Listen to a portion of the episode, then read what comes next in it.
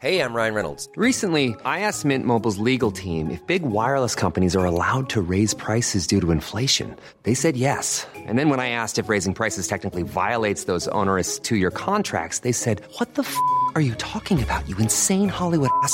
So to recap, we're cutting the price of Mint Unlimited from $30 a month to just $15 a month. Give it a try at mintmobile.com slash switch. $45 upfront for three months plus taxes and fees. Promo rate for new customers for limited time. Unlimited more than 40 gigabytes per month. Slows. Full terms at mintmobile.com.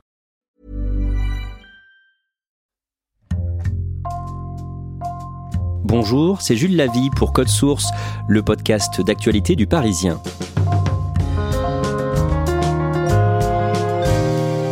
Après un an et demi d'épidémie, nous sommes nombreux et nombreuses à rêver d'évasion et d'aventure. Cet été, Code Source a choisi de vous proposer les témoignages de cinq aventurières et aventuriers, des hommes et des femmes qui repoussent leurs limites, parfois jusqu'à se mettre en danger. Aujourd'hui, Capucine Trochet, 39 ans, malgré une maladie génétique incurable, elle a traversé l'Atlantique à bord d'un petit voilier. Capucine Trochet raconte son histoire au micro d'Ambre Rosala. Capucine Trochet est de passage à Paris pour une consultation médicale. Je la rencontre à sa sortie de l'hôpital avant qu'elle reprenne la route vers la Bretagne, où elle habite avec son compagnon et ses deux enfants. Elle porte un jean, un chemisier blanc et elle a les cheveux un peu en bataille. Elle me raconte qu'elle est née à Tours et qu'elle est la dernière d'une famille de quatre enfants. Petite, elle part tous les ans en voyage avec ses parents et ses trois grands frères. Depuis ma naissance, on, on, est toujours en montagne. On est allé faire les foins l'été, euh, toujours au même endroit. On est allé euh, dans les alpages euh, accompagner un ami de la famille berger pour redescendre les moutons. On vit dehors, on vit donc avec les saisons, on s'adapte, on respecte le vivant.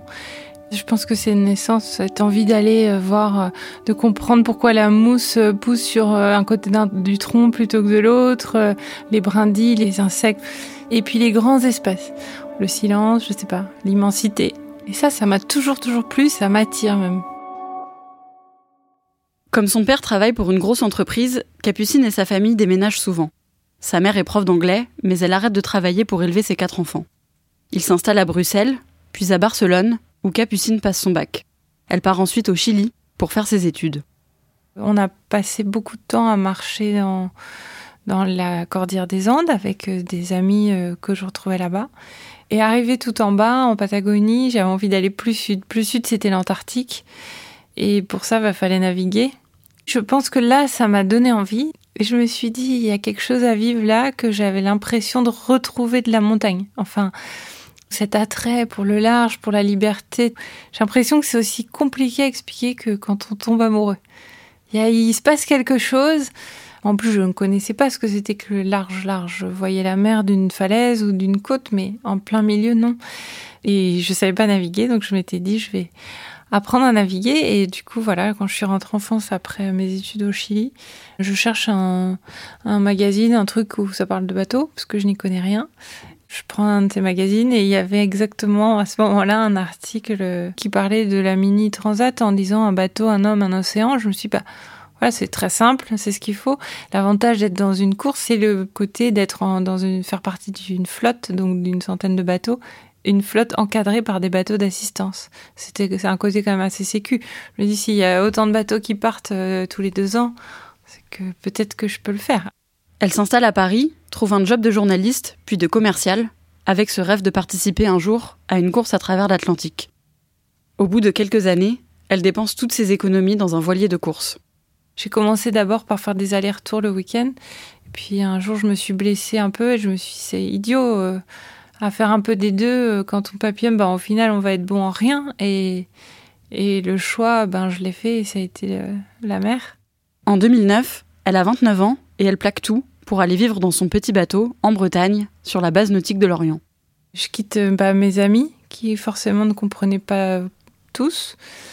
J'avais une grosse déception amoureuse, donc euh, je quittais un peu ça, c'est cette tristesse, enfin en tout cas un état d'âme qui n'était pas très joyeux. Je quitte mon appartement, je quitte euh, toute une vie en fait euh, très confortable pour quelque chose de complètement inconnu. Et je saute sans filet parce que je démissionne d'un CDI, dans une, enfin j'avais un super boulot, je sais. Ça vous fait peur de partir? Ah pas du tout, pas du tout. Capucine a deux ans pour se préparer à la course. Elle s'entraîne avec des marins rencontrés sur la base nautique. Mais un jour, elle se luxe la rotule gauche en déplaçant une voile. Elle se fait opérer à Paris, puis reprend les entraînements à Lorient, malgré des douleurs qui ne s'arrêtent jamais vraiment. En décembre 2010, elle retourne à Paris pour visiter le salon nautique. J'en profite pour voir le chirurgien qui doit faire un point sur euh, ma première jambe opérée un an après. Et là, on se rend compte que l'autre jambe est pas bien et qu'il faut opérer. Donc là, j'étais vraiment déçue. Hein. C'était pas drôle. Parce que ça signifie que j'aurais plus du tout le temps de me préparer dans les prochains mois pour être en septembre suivant, euh, quelques mois plus tard au départ d'une course. C'est pas possible. J'ai vraiment sauté sans filet avec, en m'endettant, en vivant dans ce truc, ce bateau et tout. Puis finalement, ben, les choses se compliquent euh, sérieusement, quoi. En sortant de son rendez-vous avec le chirurgien, Capucine prend le métro jusqu'au salon nautique. Elle y retrouve un ami marin, Corentin, qui expose un de ses bateaux, surnommé Taratari. C'est un voilier de pêche venu du Bangladesh, fabriqué principalement en toile de jute. On dirait un beau jouet, un beau jouet d'enfant, un petit bateau qui est couleur euh, toile de jute sur le pont et la coque euh, est blanche. Il a pas de quille, donc il est posé sur le sol et il a la forme d'un sourire. Il a de jolies voiles euh, orange, donc une grande voile et une petite voile d'avant. Il fait 9 mètres de long. Comme il a la forme d'un sourire, il n'y a que 6 mètres 50 dans l'eau. Mais au plus large, il ne fait que 2 mètres de large. Ce qui fait qu'à l'intérieur, il y a une cabine, mais qui euh, est en fait une petite couchette. On ne tient pas debout du tout, mais on ne tient même pas tout à fait assis. On a la tête penchée. Donc c'est vraiment tout petit. C'est une cabane avec des voiles oranges. C'est, euh, il est bricolé. On sent qu'il y a chaque petit élément a une histoire et une vie. Je vois ce bateau, je suis sous le charme de Taratari tout de suite. Quand on me dit bah ça a pas l'air d'aller, je dis bah mon projet tombe à l'eau et dis mais toi non plus ça a pas l'air d'aller. Il me dit bah moi je sais pas quoi faire du bateau. J'ai bah écoute je vais m'en occuper et puis on va aller on va aller naviguer, on va continuer le voyage de ce beau bateau parce qu'en fait il me parlait dix mille fois plus que que tous les autres bateaux. Et on a un peu souri, on s'est tapé dans la main en disant ok. Et en fait, euh, bah, on était super sérieux. Et je pense qu'à ce moment-là, on était bien les deux seuls à pouvoir croire que c'était possible.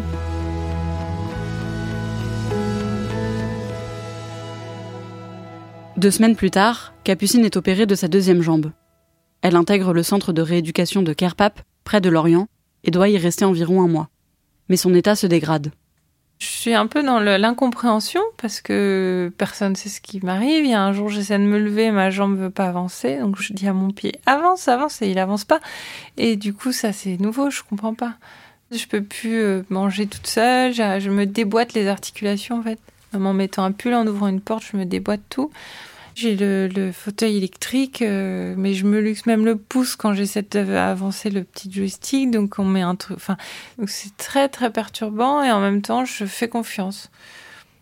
Je me dis que ça va aller. Donc euh, là il y a un grand temps de silence. Enfin c'est une vraie aventure humaine quand on est seul et qu'on passe son temps dans un lit à pas pouvoir et pas être capable parce que on nous dit souvent ces injonctions de quand on veut on peut et tout c'est n'importe quoi et moi j'avais envie de faire des choses je pouvais rien faire alors, euh, c'est de la chance, c'est que ce centre de rééducation, il est au bord de l'eau.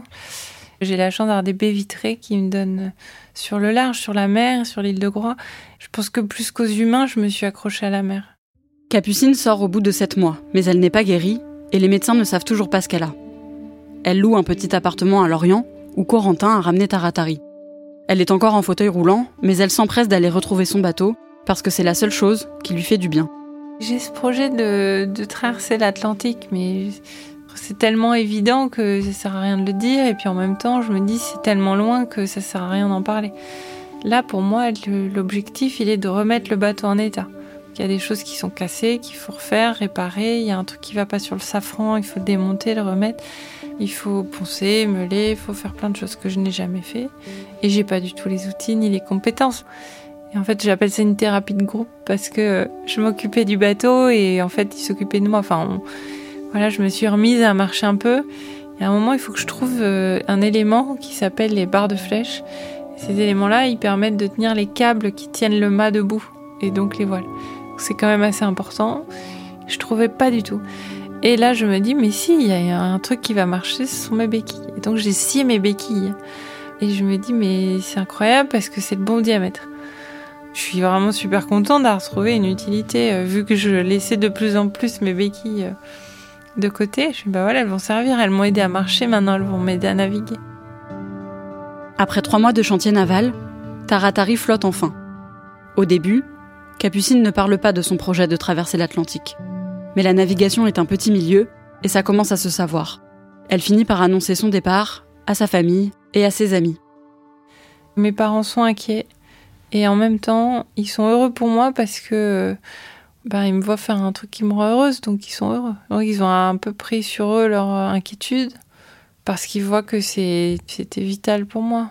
Mais c'est vrai que euh, j'ai reçu beaucoup, beaucoup de, de remarques négatives.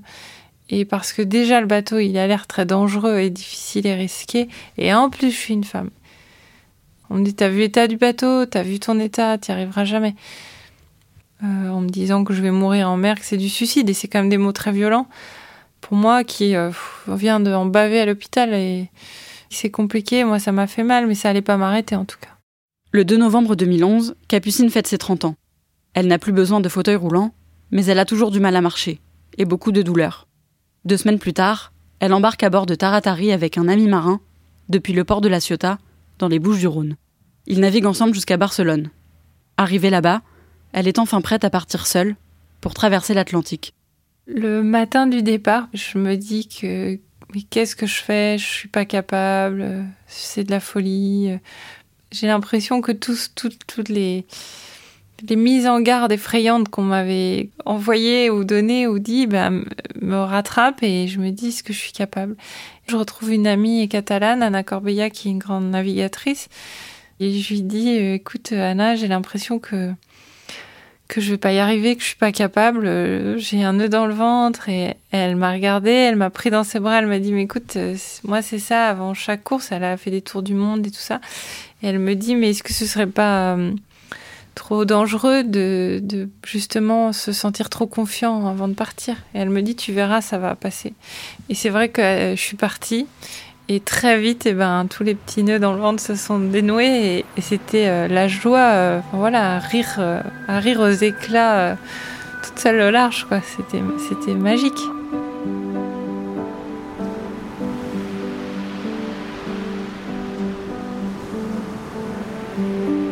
Moi, j'ai l'impression, voilà, que tout d'un coup, j'ai le droit d'être là, accepté dans les éléments, de comprendre sans regarder vraiment la direction euh, sur le compas, l'espèce de grande boussole qui est sur le bateau, et ben j'allais dans la bonne direction, juste en me fiant au ciel et aux étoiles. Je suis reconnaissante parce que j'ai rien à faire, moi, euh, humaine, bipède, à être au milieu de l'Atlantique. Mais tout toute cette magie, c'est assez, assez fort et peut-être qu'on n'est pas loin de l'état de grâce. Sur Taratari, Capucine dort peu et vit avec presque rien. Elle mange surtout des amandes ou des nouilles chinoises réchauffées à l'aide de sa bouilloire. Parfois, elle joue de l'harmonica ou tient son carnet de bord.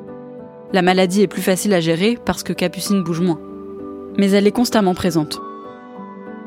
Je laisse pas la douleur occulter tout le reste et du coup j'accorde énormément d'importance au reste. Enfin, j'ai salué, j'ai dit bonjour au soleil à chaque fois qu'il se levait. J'adorais la nuit quand les premières lueur arrive dans le ciel, là c'est sublime, ou les oiseaux, j'ai vu énormément d'oiseaux, ou de baleines, de dauphins, de poissons.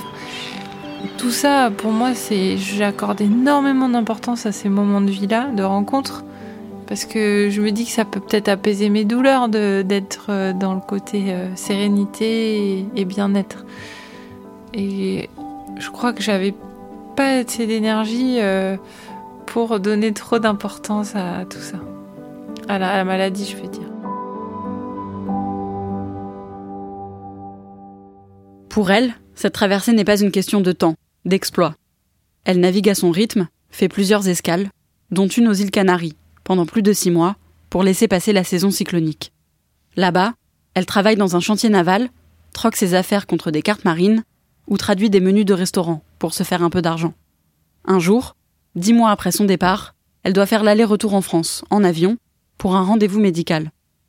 Et là, euh, j'ai vu plusieurs médecins qui m'ont dit, euh, voilà, qui m'ont donné le nom donc d'une maladie que j'ai et qui est une maladie génétique, donc que j'ai depuis que je suis née. C'est pour ça aussi que je sais pas dire quand j'ai mal parce que je suis née avec des douleurs. J'ai le syndrome des lèvres dans l'os d'un type hypermobile et moi ça se traduit par énormément de luxation articulaire pour euh, rien, hein, même pour des choses non traumatiques, euh, par de la douleur et de la fatigue chronique. Ce qui a été important pour moi, c'était de savoir si c'était une maladie dont, j'allais mourir ou pas. On m'a dit non. Donc je me suis dit, bah ok, je vis avec ça. De toute façon, c'est déjà le cas. Maintenant, c'est juste que j'ai un nom dessus. Donc, euh, Et je suis repartie naviguer, ça n'a absolument rien changé pour moi. Elle retourne aux Canaries, où elle retrouve un ami navigateur, Maxime Dreno. Il la rejoint parce que le pilote automatique de Taratari est cassé et qu'elle ne peut pas tenir la barre toute seule, sans relâche. Ils reprennent le large, tous les deux. Alors on passe dans un système météo, on longe euh, l'île de Fuerteventura et là l'eau est, sublime, les lumières sont toutes dorées avec le coucher du soleil, il y a des dauphins, des baleines, on rencontre une orque qui charge un peu le bateau pour voir ce que c'était que cet étrange animal de Taratari. Tout d'un coup on voit le vent qui monte progressivement et il est accompagné d'une mer qui se creuse de plus en plus. Il y a un premier vrac, c'est-à-dire un bateau qui se couche euh, par une vague déferlante. Donc là, je, mets, euh, je rapproche la balise de détresse, on s'organise un peu en mode plus guerrier là. Il y a tellement de vent que ça m'a décollé une lentille de l'œil et on ne sait pas combien de temps ça va durer. Mais ce qu'on sait à ce moment-là, c'est qu'il est impossible de faire demi-tour. Et c'est là où, où la peur, on en fait une alliée. Malgré le, vent et tout, il y avait pas mal d'étoiles et j'accrochais mon regard sur une, des constellations. C'était euh, au moment de Noël et je savais ma famille réunie. je me dis, je peux pas, peux pas faire ça, ma maman. Je peux pas leur faire ça. Mais en même temps, bah, je suis dedans, donc j'y vais. Mais j'ai eu envie de vivre plus que jamais.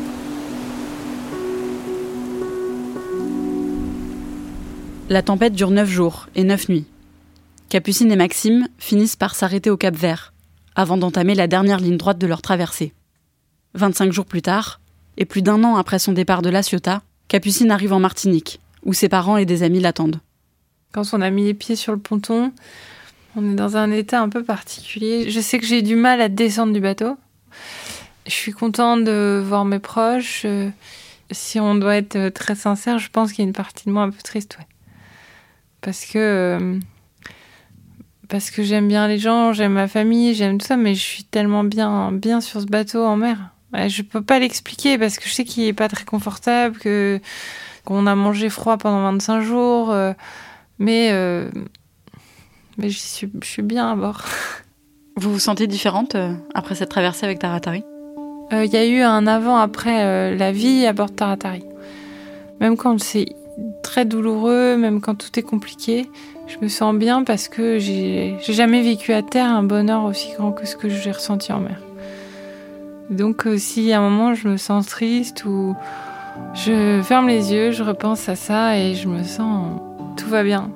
Ça change ma vie en ça. C'est que je sais que toutes mes souffrances, euh, elles sont là, mais en fait, elles font pas le poids par rapport au bien-être que j'ai que j'ai vécu et qui du coup est encore présent.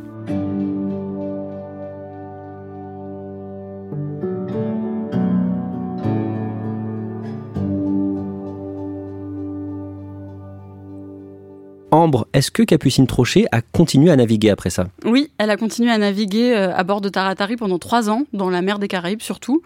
Euh, donc elle a continué à vivre euh, en toute simplicité, en troquant des affaires ou en faisant des petits boulots. Et ensuite, elle est tombée enceinte, donc elle est rentrée en France et elle s'est installée à Lorient. Son histoire, elle l'a racontée dans un livre en 2020. C'est un livre qui s'appelle Taratari, Mes ailes, ma liberté. Elle a longtemps hésité avant d'écrire ce livre parce que elle, pour elle, c'était une histoire qui était très personnelle. Mais en fait, elle en a eu marre qu'on lui prête des intentions de débassement de soi ou euh, des choses comme ça, alors que c'était pas du tout le cas. Et elle a vraiment voulu raconter son histoire avec ses mots. Parce qu'elle, c'est pas du tout son idée, hein, le, de se dépasser. Non, c'est pas du tout son dîner. C'était juste, elle avait un rêve, c'était de traverser l'Atlantique. Elle a voulu le faire. Euh, la maladie, c'était un obstacle, mais elle l'a surmonté. C'était pas du tout, euh, voilà, un exploit ou quelque chose. C'était juste, elle avait envie de le faire, donc elle l'a fait. Son histoire est très forte et pourtant Capucine Trochet n'est pas très connue. C'est vrai qu'elle n'est pas vraiment connue euh, du grand public, mais quand même, son histoire commence à être remarquée. On a même donné son nom à une école primaire dans un petit village d'Indre-et-Loire, son département d'origine, et elle a été à l'inauguration au début du mois de juillet. Quel est son prochain projet de navigation? Alors elle avait le projet de naviguer aux États-Unis, elle voulait rallier euh, Miami à New York en passant par les canaux pour aller euh, déposer Taratari au pied de la Statue de la Liberté. Malheureusement avec la crise sanitaire, euh, ça n'a pas été possible. Du coup, ce qu'elle voudrait faire, c'est ramener Taratari qui pour l'instant est en Guadeloupe chez elle, à Lorient, pour pouvoir naviguer avec lui pour le plaisir. Merci Ambre Rosala. Code Source est le podcast d'actualité du Parisien, disponible sur leparisien.fr et toutes les plateformes audio. Pour ne rater aucun épisode, abonnez-vous sur n'importe quelle application de podcast. Cet épisode a été produit par Thibault Lambert et Clara Hage. Réalisation Julien Moncouquiole. Si vous aimez Code Source, dites-le nous en laissant des petites étoiles ou un commentaire sur votre application préférée. Vous pouvez aussi nous écrire code source at leparisien.fr et toute l'équipe de Code Source vous souhaite un très bel été.